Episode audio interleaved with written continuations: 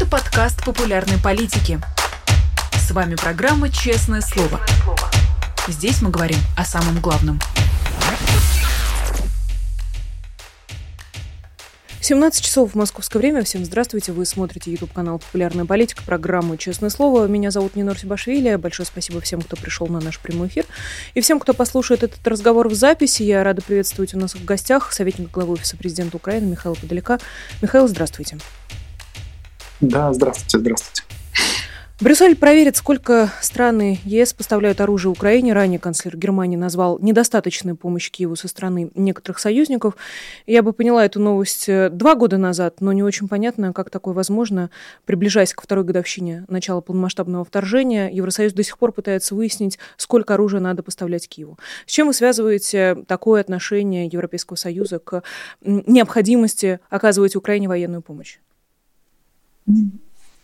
Переосмыслению того, что как они вообще видят дальше все, что будет происходить и по линии или по линии фронта, и в целом войне в этой, а, мне кажется, что они приходят к переосмыслению того периода политической стабильности, в которой они там в течение 30-40, ну, вернее, чуть меньше, да, 30 лет после распада СССР жили, да, то есть им казалось, что вот этот вот, э, умиротворенный фон, когда не нужно быстро принимать решения, когда можно вести длинные дискуссии, он будет бесконечным, в принципе, устоявшееся представление о том, как будет мир дальше развиваться, в нем будут правила и так далее, они тоже устоявшиеся.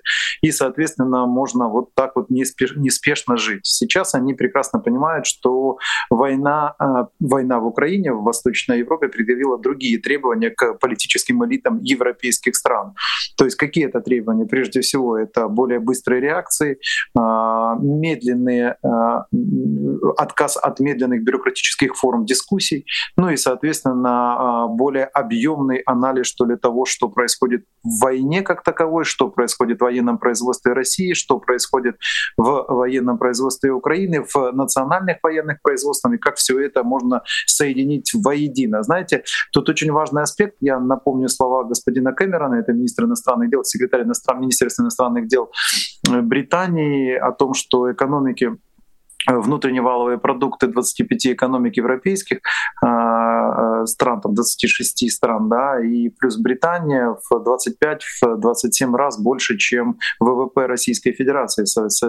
Соответственно, конечно же, возникает вопрос, если настолько есть велики, великим экономическое преимущество, то почему военное производство сегодня отстают по количеству, не по качеству? По качеству, кстати, ни у кого нет сомнения, что ВПК российское, конечно же, не демонстрирует всех тех выдающихся результатов, результатов, на которых долгое время настаивала российская пропаганда, но количественно, конечно, это большой объем. И вот, соответственно, вот это заявление о том, что экономики э, европейских стран гораздо более объемны, нежели экономика России, конечно, они должны привести к переосмыслению э, двух вещей. Первое — это скорости поставок военной техники, ну, вернее, ее воспроизводства и скорости поставок. И второе — это объемов поставок.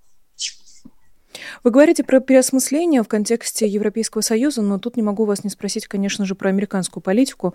Удивительно, конечно, когда с украинским деятелем приходится обсуждать внутреннюю американскую политику, но так уж получилось, что очень много связано и завязано именно на американской помощи. В частности, э, герой последних дней — это спикер Палаты представителей Конгресса США Джеймс Майкл Джонсон, также известный как Майк Джонсон, в э, русскоязычных средствах массовой информации, который как раз объяснил отказ поддержать новую военную помощь Украине почти почти а, два года отражающий военное вторжение а, России. И а, господин Джонсон поднимает следующие вопросы. Какова завершающая фаза войны в Украине? Какова наша стратегия? Какова цель?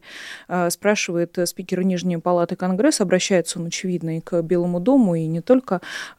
Вопрос тот же, Михаил. Как так получается, что к второй годовщине полномасштабной войны эти вопросы все еще стоят в повестке? Но они будут стоять в повестке, потому что, к сожалению, современная политика, она слишком быстрая и слишком, ну как это сказать, слишком разговорчивая, что ли, да, то есть здесь медленно а, медленно принимаются решения и долго дискутируются те или иные решения, тем более учитывая ставки, которые в национальных политиках э, делают те или иные политические команды. Ну, смотрите, мы накануне большой избирательной кампании, накануне нового электорального цикла Соединенных Штатов, это после э, памятных двух кампаний, последних двух кампаний, а может быть даже больше трех кампаний избирательных в Соединенных Штатах, мы понимаем, насколько это важно и для демократов, и для республиканцев, какие ставки. И вот сейчас они готовят себе стартовые позиции перед новой электоральной кампанией и, соответственно, делают те или иные заявления, берут те или иные темы, вокруг этих тем выстраивают большие долгие торги да, для того, чтобы ухудшить позиции своих оппонентов, улучшить свои позиции. Да, в основе всего этого лежит внутренняя политика Соединенных Штатов. Безусловно, все это касается а, повышения качества экономики, улучшения качества миграционной политики и так далее и тому подобное. Но и кроме того, актуальные глобальные темы, такие как война в Израиле, на Ближнем Востоке шире, давайте смотреть, а, война, условно говоря, в Украине, в Восточной Европе, ну и эскалация, которая периодически возникает в Тихоокеанском регионе, конечно, это тоже темы, которые требуют вот такой спекулятивного подхода. Они имеют право на это. Здесь, если говорить конкретно о словах господина Джонсона, он а, в чем, в каком-то смысле он прав, безусловно, он хочет увидеть ту стратегию, которую закладывают Соединенные Штаты, исполнительные органы Соединенных Штатов с точки зрения финализации этой войны. Для нас эта стратегия абсолютно понятна.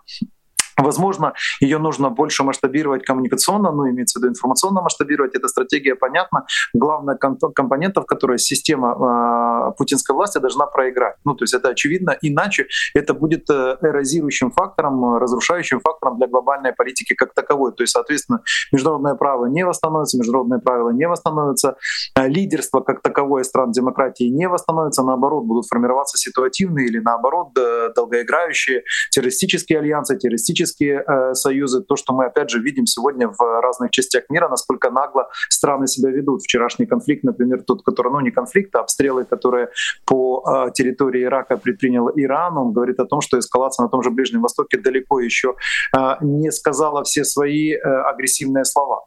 Ну и так далее и тому подобное. Поэтому, соответственно, э, на мой взгляд, вот, вот понимание этого для нас оно очевидно, для нас очевидно, а для людей, которые находятся в других политических дискуссиях, где есть много других аспектов, требуется более внятное, что ли, проговаривание вот этих очевидных вещей. И это надо делать. Я бы к этому относился, кстати, спокойно. Вы говорите, ну, по поводу того, вы абсолютно правы с точки зрения, что два года, казалось бы, а, тот объем военных преступлений, которые совершает Россия на территории Украины, тот, тот тип войны, который она ведет, да, вот этот безусловный обстрел ракетами каждую ночь, особенно в э, последние недели, и, соответственно, тот тип войны по масштабу, который мы видим по э, линии соприкосновения, а линия соприкосновения, напомню, сегодня составляет 1300 километров, активные боевые действия идут на э, участках 600-800 километров, непосредственно прямо сейчас. То есть количество боестолкновений, которые не зависят от климатических факторов, и сегодня, опять же, составляет от 60 до, до 110 прямых боестолкновений каждый день, ну, должно было бы заставить, конечно, задуматься, что эта война действительно масштабна. Плюс провести анализ о том, чем мы вначале говорили с вами, да, проанализировать анализировать то, что эта война, она абсолютно точно поощряет другие репрессивные э, режимы к более агрессивным действиям на своих э, направлениях, да, но, соответственно, это должно было бы привести к пониманию, что такое стратегия в войне, да, ну то есть каким должен быть финал войне против Российской Федерации.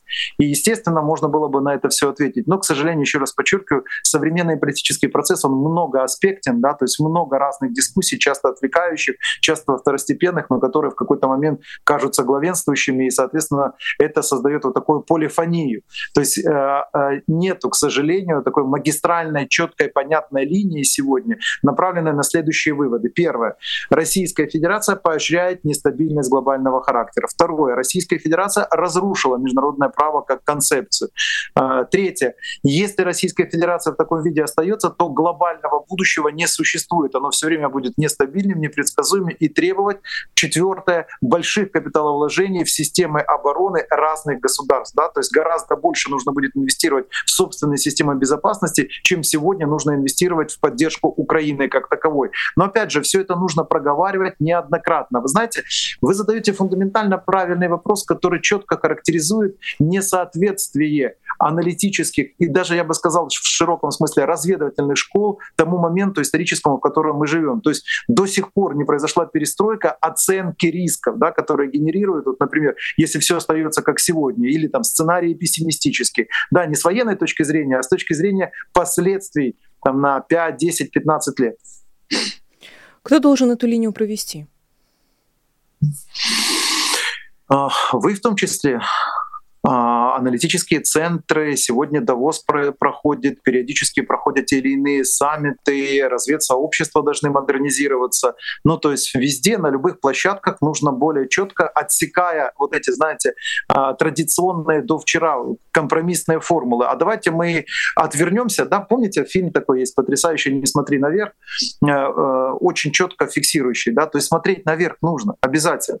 А вот эти все рефлексирующие саммиты, когда мы, если мы будем что-то просто проговаривать, не а, пытаясь найти первое объяснение, второе а, найти рациональный выход из ситуации, в том числе из кризисной ситуации, а просто мы ее проговорим, отвернемся от нее, она сама как-то там рассеется. Или то, что было традиционно свойственно а, западноевропейской, шире сказал, евроатлантической политике, это откладывать решение для предыдущих, для последующих поколений, да, ну то есть кто-то там из следующих партий или там кто победит на следующих выборах, пусть они эту проблему решают и так далее. Вот эта политика, она, на мой взгляд, глубоко ошибочна, она приводит к накоплению э, мелко фатальных ошибок, которые в какой-то момент произрастают вот в такую ситуацию, в которой мы сегодня с вами оказались. Вот смотрите, первое, э, очень важно, если бы были надлежащие оценки войны России в Грузии, я беру постсоветское пространство, если бы были надлежащие оценки тому, что Россия, начиная с 2003-2004 а, года, пыталась а, вернуть, реанимировать контроль на постсоветском пространстве во всех смыслах этого слова, не только а, на территории там, Беларуси, а в целом ряде постсоветских стран, пытаясь увеличить свое присутствие и военное, и консультативное, и информационное, и культурное. Если бы была надлежащая оценка сделаны событиям 2014 года на территории Украины, то многие факторы, конечно, бы сегодня выглядели бы совершенно иначе. Но, к сожалению, этого не сделано. Можно ли сегодня рассчитывать на то, что это будет сделано? Да, можно. И тут я возвращаюсь к началу нашего разговора, э, к словам Шольца, да, о том, что необходимо провести аудит помощи каждой страны. Безусловно, это говорит, еще раз подчеркиваю, и, во-первых, увеличение конкретных национальных пакетов военной помощи Украине и соответствующие заявления, в том числе э, консервативных э, политиков Германии, Германии. И, соответственно, анализы, которые мы сегодня, аналитические тексты, которые мы сегодня видим в различных средствах массовой информации западной, говорит о том, что гораздо более объемное понимание всех рисков, с которыми сталкивается Европа и с которыми она может столкнуться, очевидно для многих. Вчера это все было очень далеко от реальности. Вы сказали о рефлексирующих саммитах. Как раз э, Швейцария заявила о том, что примет глобальный саммит мира по Украине на уровне глав государства. Россия, я так полагаю, участвовать в этом саммите не будет. Какие у вас ожидания, опять же, от э, подобной встречи, от встречи в подобном формате? Кого вы ждете? Чьи а. слова для вас играют наибольшее значение? В какую сторону смотреть? Кого цитировать?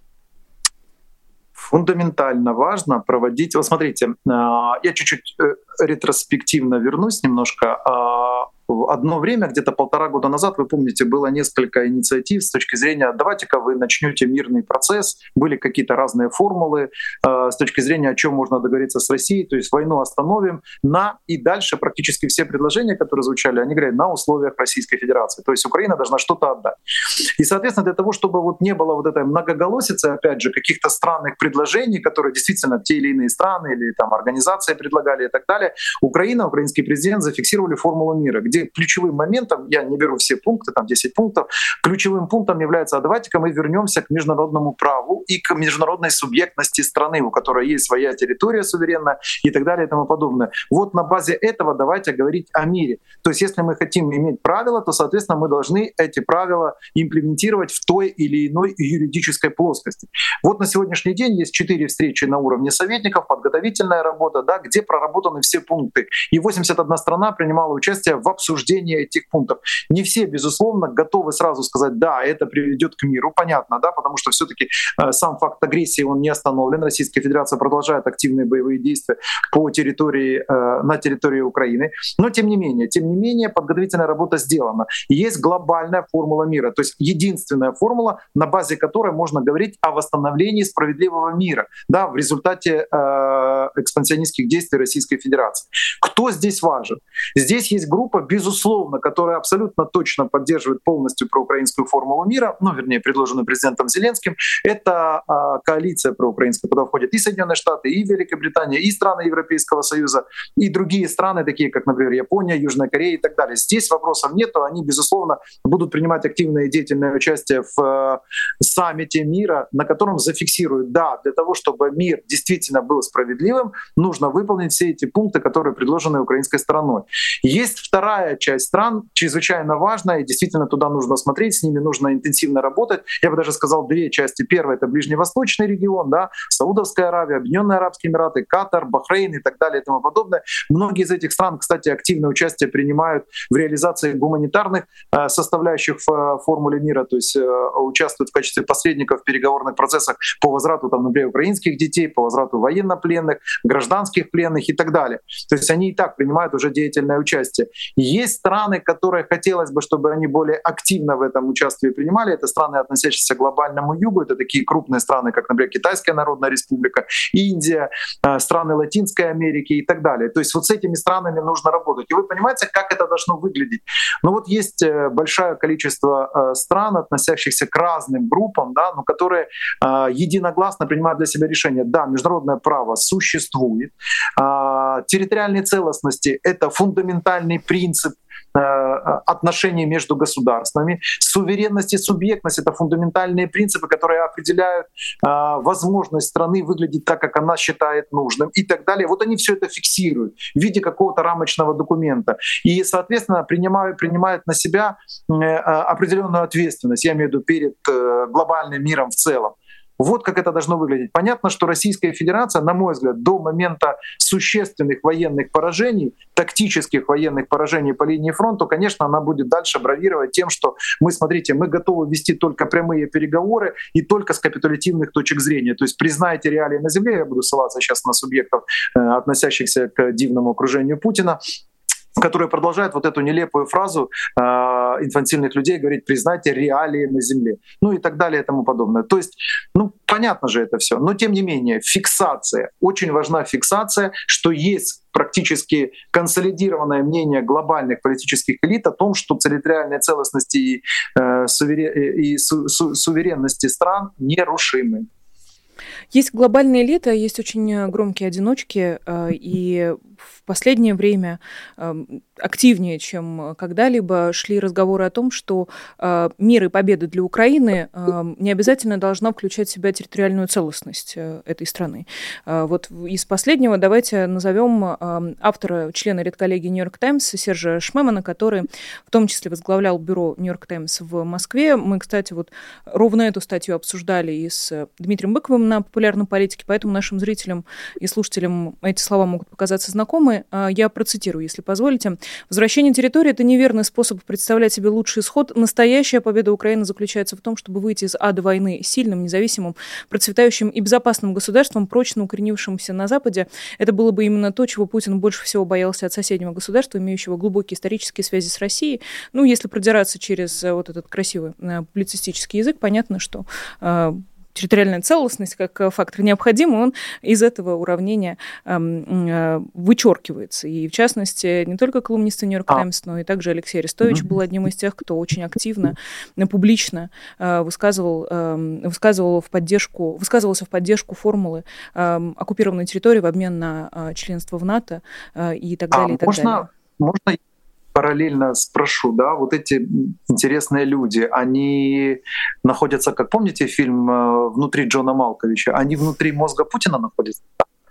Но я просто хочу понять нелепость вот этих людей. Вот они говорят так, как будто они сидят сейчас в Кремле, принимают соответствующие решения. Мы удовлетворимся тем, вот мы начали гигантскую войну, мы полностью в ноль, в хлам уничтожили свою репутацию, мы положили полмиллиона людей, мы потеряли сырьевые рынки, мы выглядим как сегодня сырьевой карлик э, для э, целого ряда других стран азиатского континента.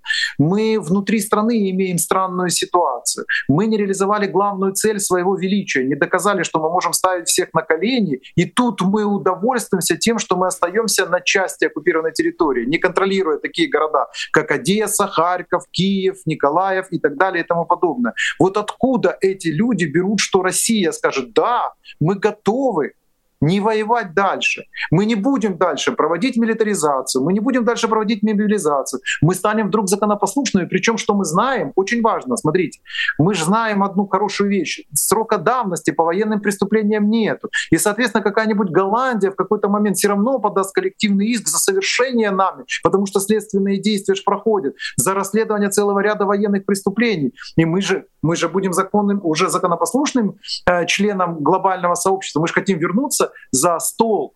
Э, и, соответственно, мы тогда должны будем за это отвечать. Вот я хочу понять, эти люди, когда пишут свои тексты, они точно понимают, как думают с той стороны, или они свои какие-то э, фантазии, да, пытается, пытается как бы сказать, вот смотрите, вот в Москве вот так думают. Вот там же глупые люди сидят, они же поэтому такую войну начали, что они не понимают всех риски, которые генерируют неправильно для них законченная война. Такого типа, объем такой типа войны, она не имеет компромисса она будет э, означать следующее, ну вернее, финализация этой войны означает следующее. Какая-то сторона, либо страны демократии, которые являются сегодня коалициантами с Украиной, проигрывает эту войну. И тогда доминирует Российская Федерация, ее там концепция э, насилия как э, единственный способ доминирования в мире и тому подобное. Вокруг этой страны будут объединяться многие другие страны, организации, и, соответственно, мы будем иметь один миропорядок. Либо страны демократии, которые являются коалициантами Украины, помогают Украине, потому что непосредственно Украина воюет, выигрывать эту войну, и, соответственно, тогда страны демократии доминируют. Тогда мы возвращаемся к укорененным последние, там, условно говоря, 50 лет правилам. Здесь нету посередине. Еще раз подчеркиваю, Российская Федерация не начнет демилитаризацию, не вернет свободу и конкуренцию на внутренние политические э, пространства, не начнет, условно говоря, нормальный диалог с разными странами и не скажет, да, мы, мы понимаем, что это мы начали экспансионистскую войну, не мотивированно зашли на чужую территорию. Ну и кроме того, а как, э, вот, как, как в принципе можно будет без финальной точки войне сожительствовать двум странам, которые все равно будут воевать? Ну, то есть, соответственно, будут теракты, будут обстрелы и так далее и тому подобное. Поэтому вот эти, знаете, мифические, абсолютно не опирающиеся ни на какой объемный анализ, совершенно неправильно понимающий, что такое современная российская элита. Это, кстати, возвращаясь в начало нашей беседы с точки зрения того, что очень не хватает аналитической правильной мысли. Да? Ну, то есть вот перекладывают на Кремль сегодня, который, еще раз подчеркиваю, демонстративно обнуляет все то, что долгое время маскировал. То есть он не хочет себя вести хотя бы более-менее законопослушно и так далее. Вот перекладывание на него мифов, которые были свойственны замаскированному путинскому режиму первых там, лет э, правления и так далее. Нету ничего подобного. Смотрите, сейчас есть конкретная вещь. Сейчас есть программа Путина, которая очень четко звучит так. Мы должны доказать свое превосходство. Все, точка. Это превосходство можно доказать, увеличив э, контролируемую территорию, оккупированную территорию на Украине,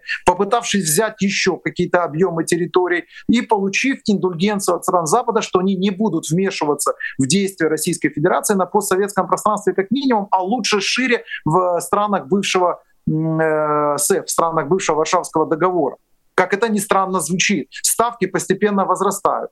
И точно так же это понимают, вот э, возвращаемся опять к началу беседы, точно так же это прекрасно начинают понимать в Европе. Поэтому вот эти странные статьи, которые четко говорят, смотрите, а ведь есть такой хороший компромисс, можно разменяться. И вот в России же прямо хотят это, хотят вот немножечко удовлетвориться городом Геническом Херсонской области и сказать, да, мы ради этого, собственно, все это затевали. Мы не ради того, чтобы э, взять под контроль Одессу, например, затевали, или Харьков. Мы затевали, чтобы взять город Геническ 20-тысячный и так далее. Вот хотелось бы, чтобы эти люди с такого типа мышлением немножко расширили свой кругозор, подчитали где-то, поданализировали где-то и осознали, что на самом деле, с какой целью такого типа войны начинается и каким последствиям неправильное понимание истинных мотивов авторов войны приводит в итоге. Это правда. А, про Российскую Федерацию в начале разговора вы сказали, что если Россия останется в нынешнем ее виде, я имею в виду, видимо, как совокупность факторов политических и не только, то спокойствия не будет. А, и не могу вас не спросить, Михаил, следите ли вы в таком случае, например, за электоральными процедурами, которые планируются в России в середине марта, 17 марта 2024 года? Является ли для вас это, в принципе, политическим фактором, что ли? Важно ли вам, что происходит э, и что будет происходить на избирательных участках в России, кто там будет в этом бюллетене, будет ли там Владимир Путин. Следите ли вы за этим? Ах, вы хорошую фразу используете. Следите ли вы за процедурами, да?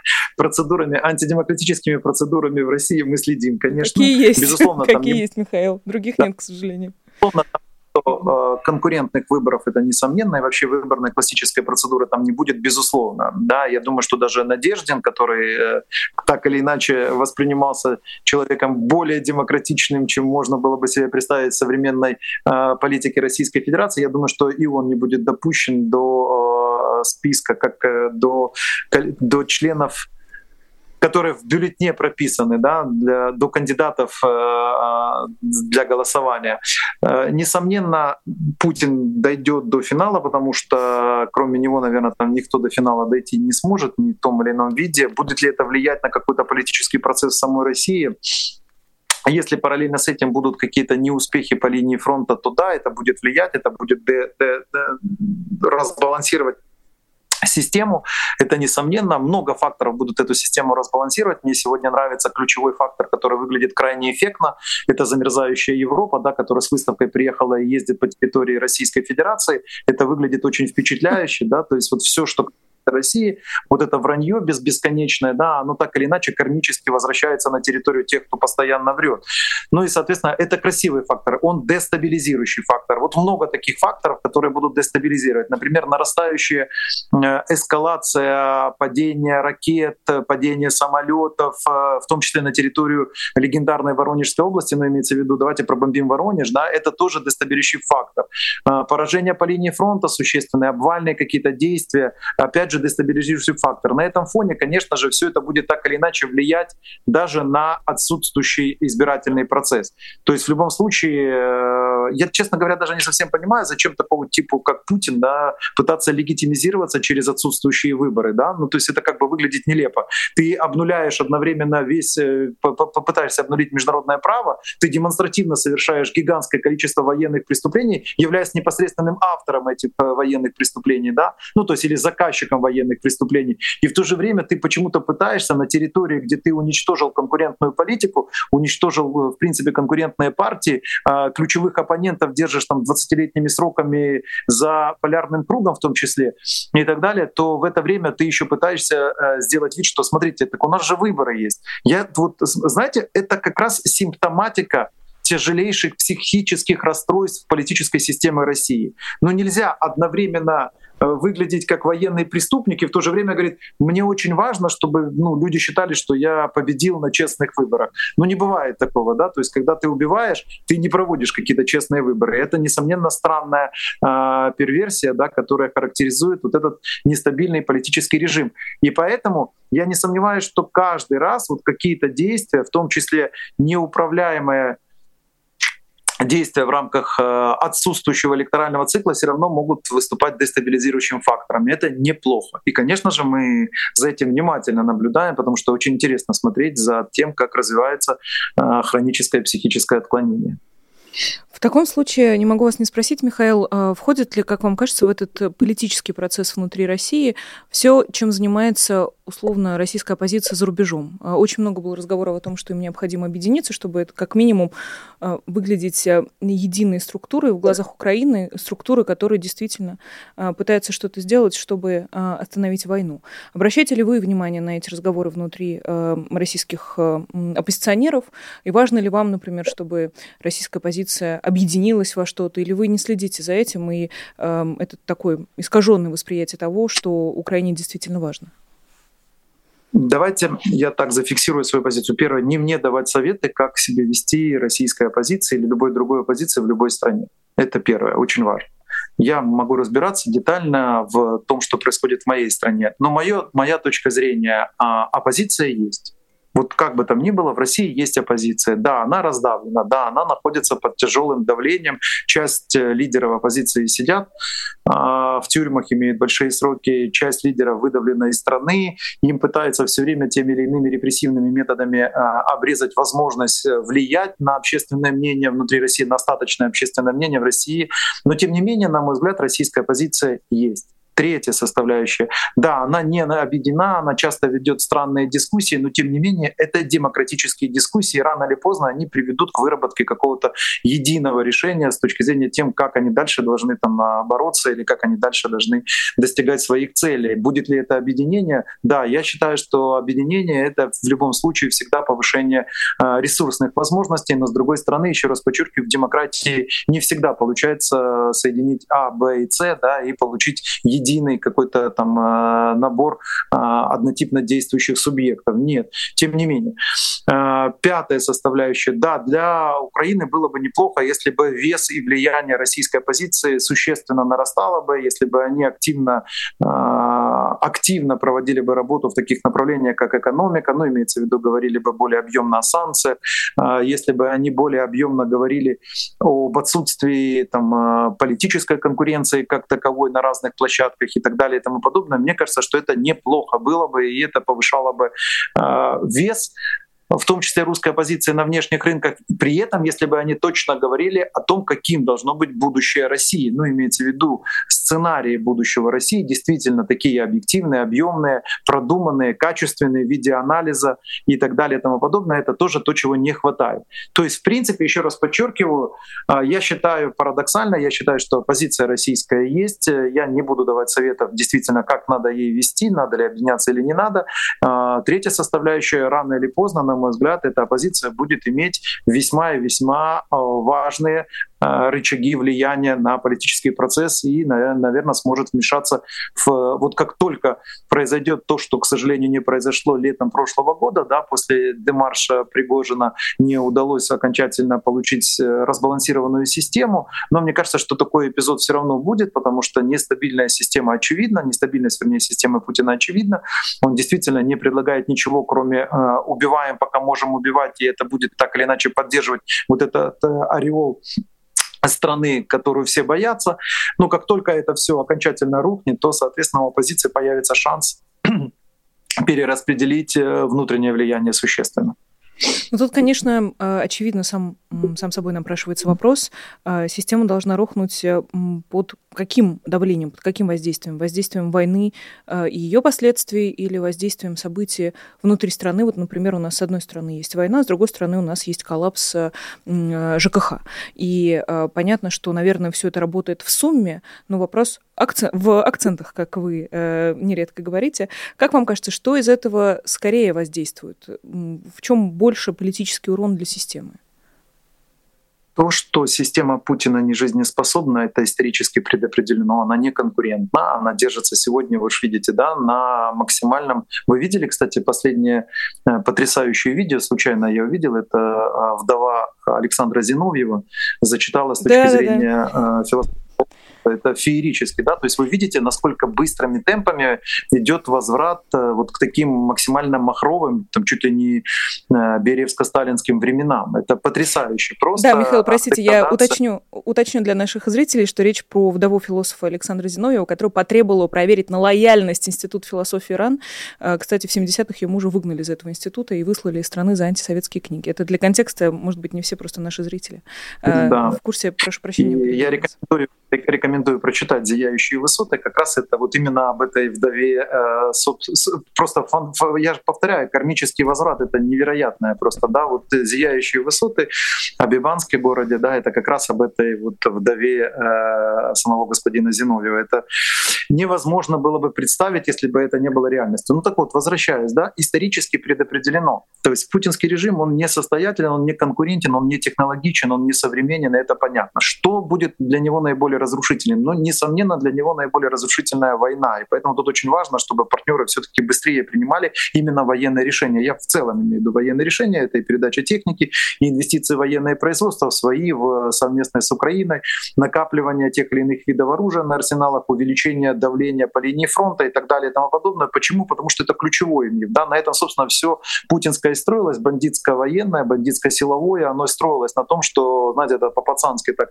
мы пришли, вы либо нам отдаете, мы вас будем тут вырезать всех и так далее. Вот это основной миф, который должен быть обрушен. Он может быть обрушен только за счет войны как таковой, к сожалению, для Украины.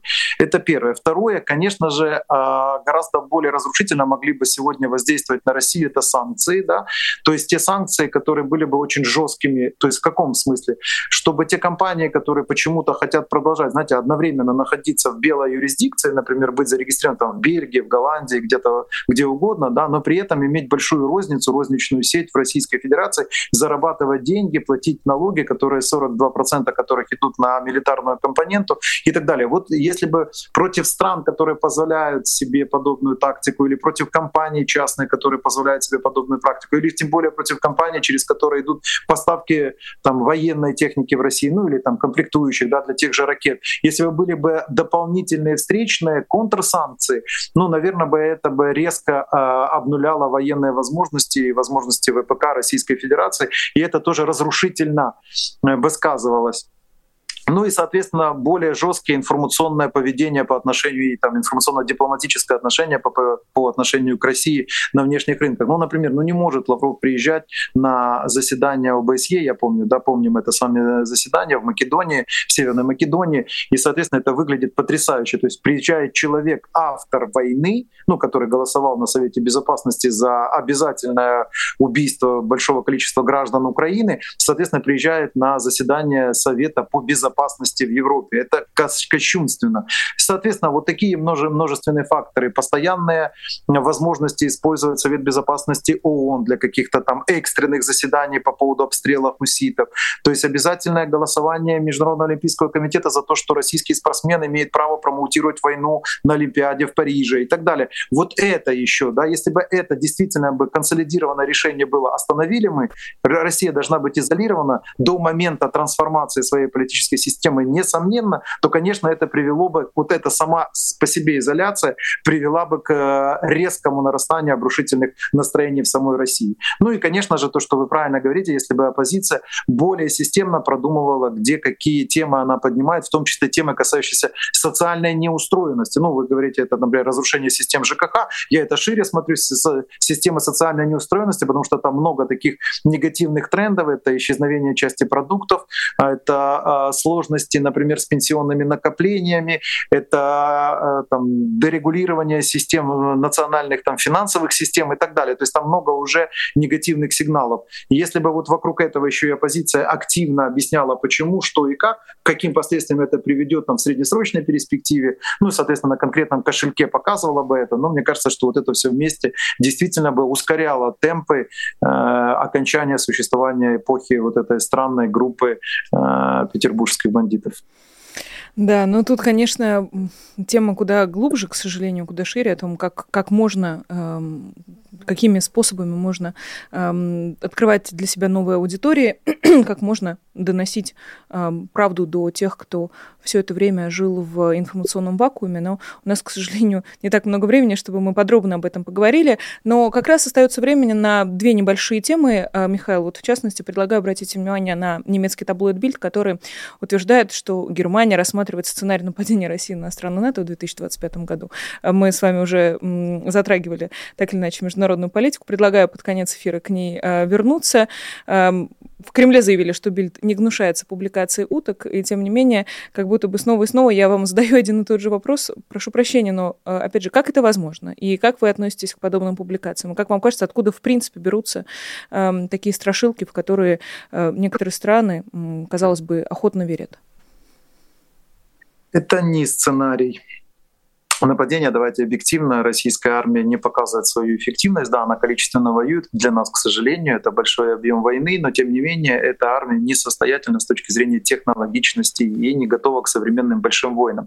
С точки зрения того, что публикует там Вельт, Бильд или какая-то другая немецкая газета, это сценарные проработки, еще раз подчеркиваю, теоретические проработки возможных направлений в случае возникновения того или иного конфликта. То есть это хорошая, кстати, работа генеральных штабов разных армий, в том числе Объединенного э, штаба войск НАТО в Европе, с точки зрения возможных, еще раз подчеркиваю, сценариев. Они это должны, они это просто обязаны прорабатывать, в том числе максимально негативные сценарии, которые будут учитывать, что российская армия действительно имеет там высокотехнологический компонент и готова к такому быстрому развертыванию, в том числе на тех э, плацдармах и Сувальский коридор, и Калининградская область и так далее. На самом деле это неплохо, что они это все публикуют.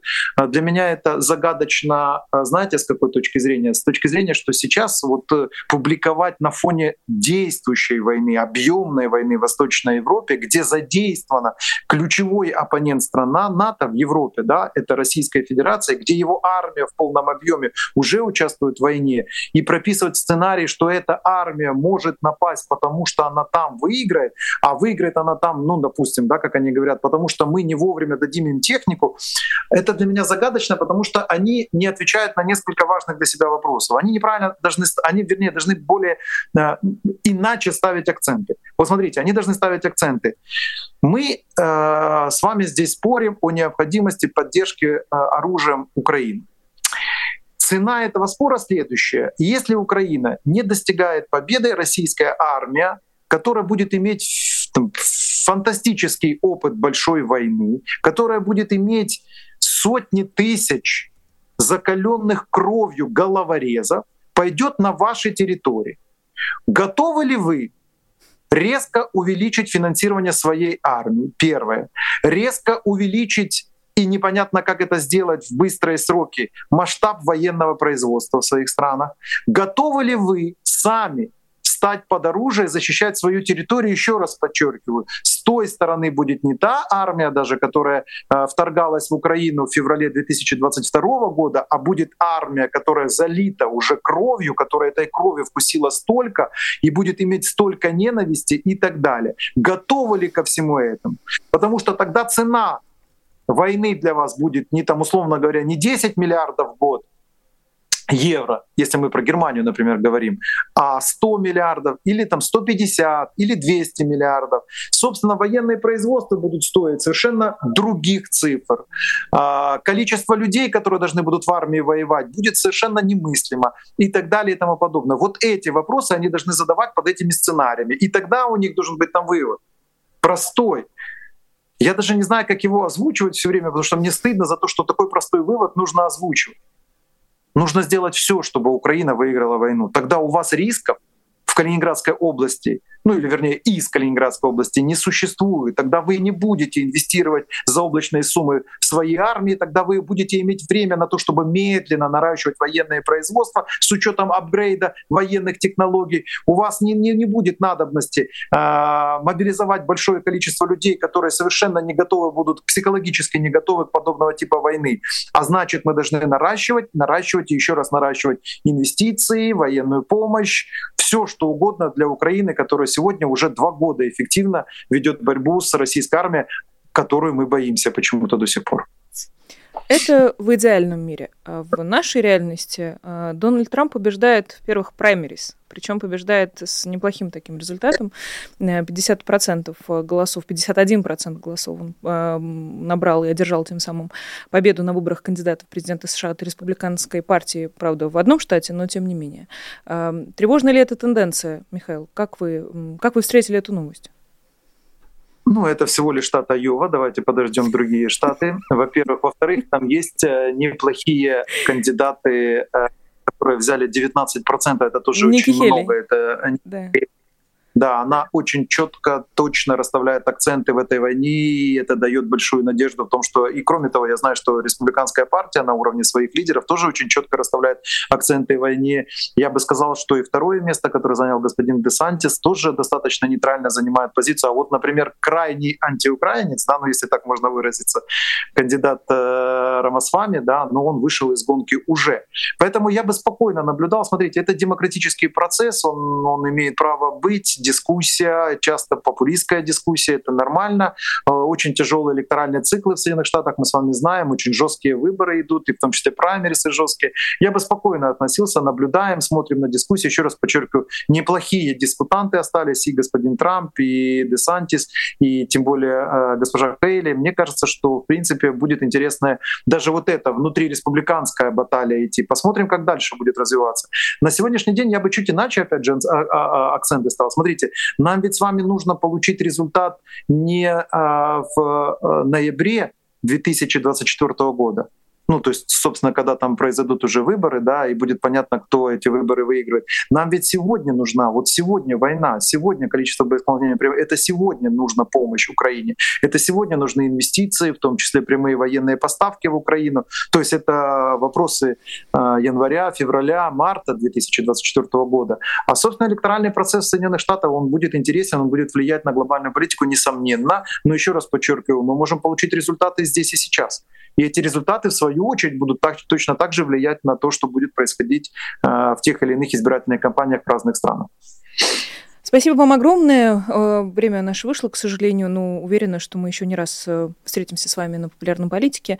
Михаил Подоляк, советник главы офиса президента Украины, был гостем программы «Честное слово». Спасибо вам большое за этот разговор, Михаил, и спасибо всем, кто смотрел, слушал, и всем, кто поддерживал эм, нас и ставил лайки, и подписывался. Спасибо большое нашим замечательным зрителям и патронам нашим большое спасибо всем, кто помогает э, нам э, работать э, дальше. Хочется надеяться лучше и больше. Меня зовут Нинор Сибашвили. На этом мы сегодняшний эфир заканчиваем. Спасибо большое еще раз всем. До скорой встречи. Всего доброго и пока. Вы слушали подкаст «Популярные политики». Мы выходим на Apple Podcast, Google Podcast, Spotify и SoundCloud. А еще подписывайтесь на наш канал в YouTube.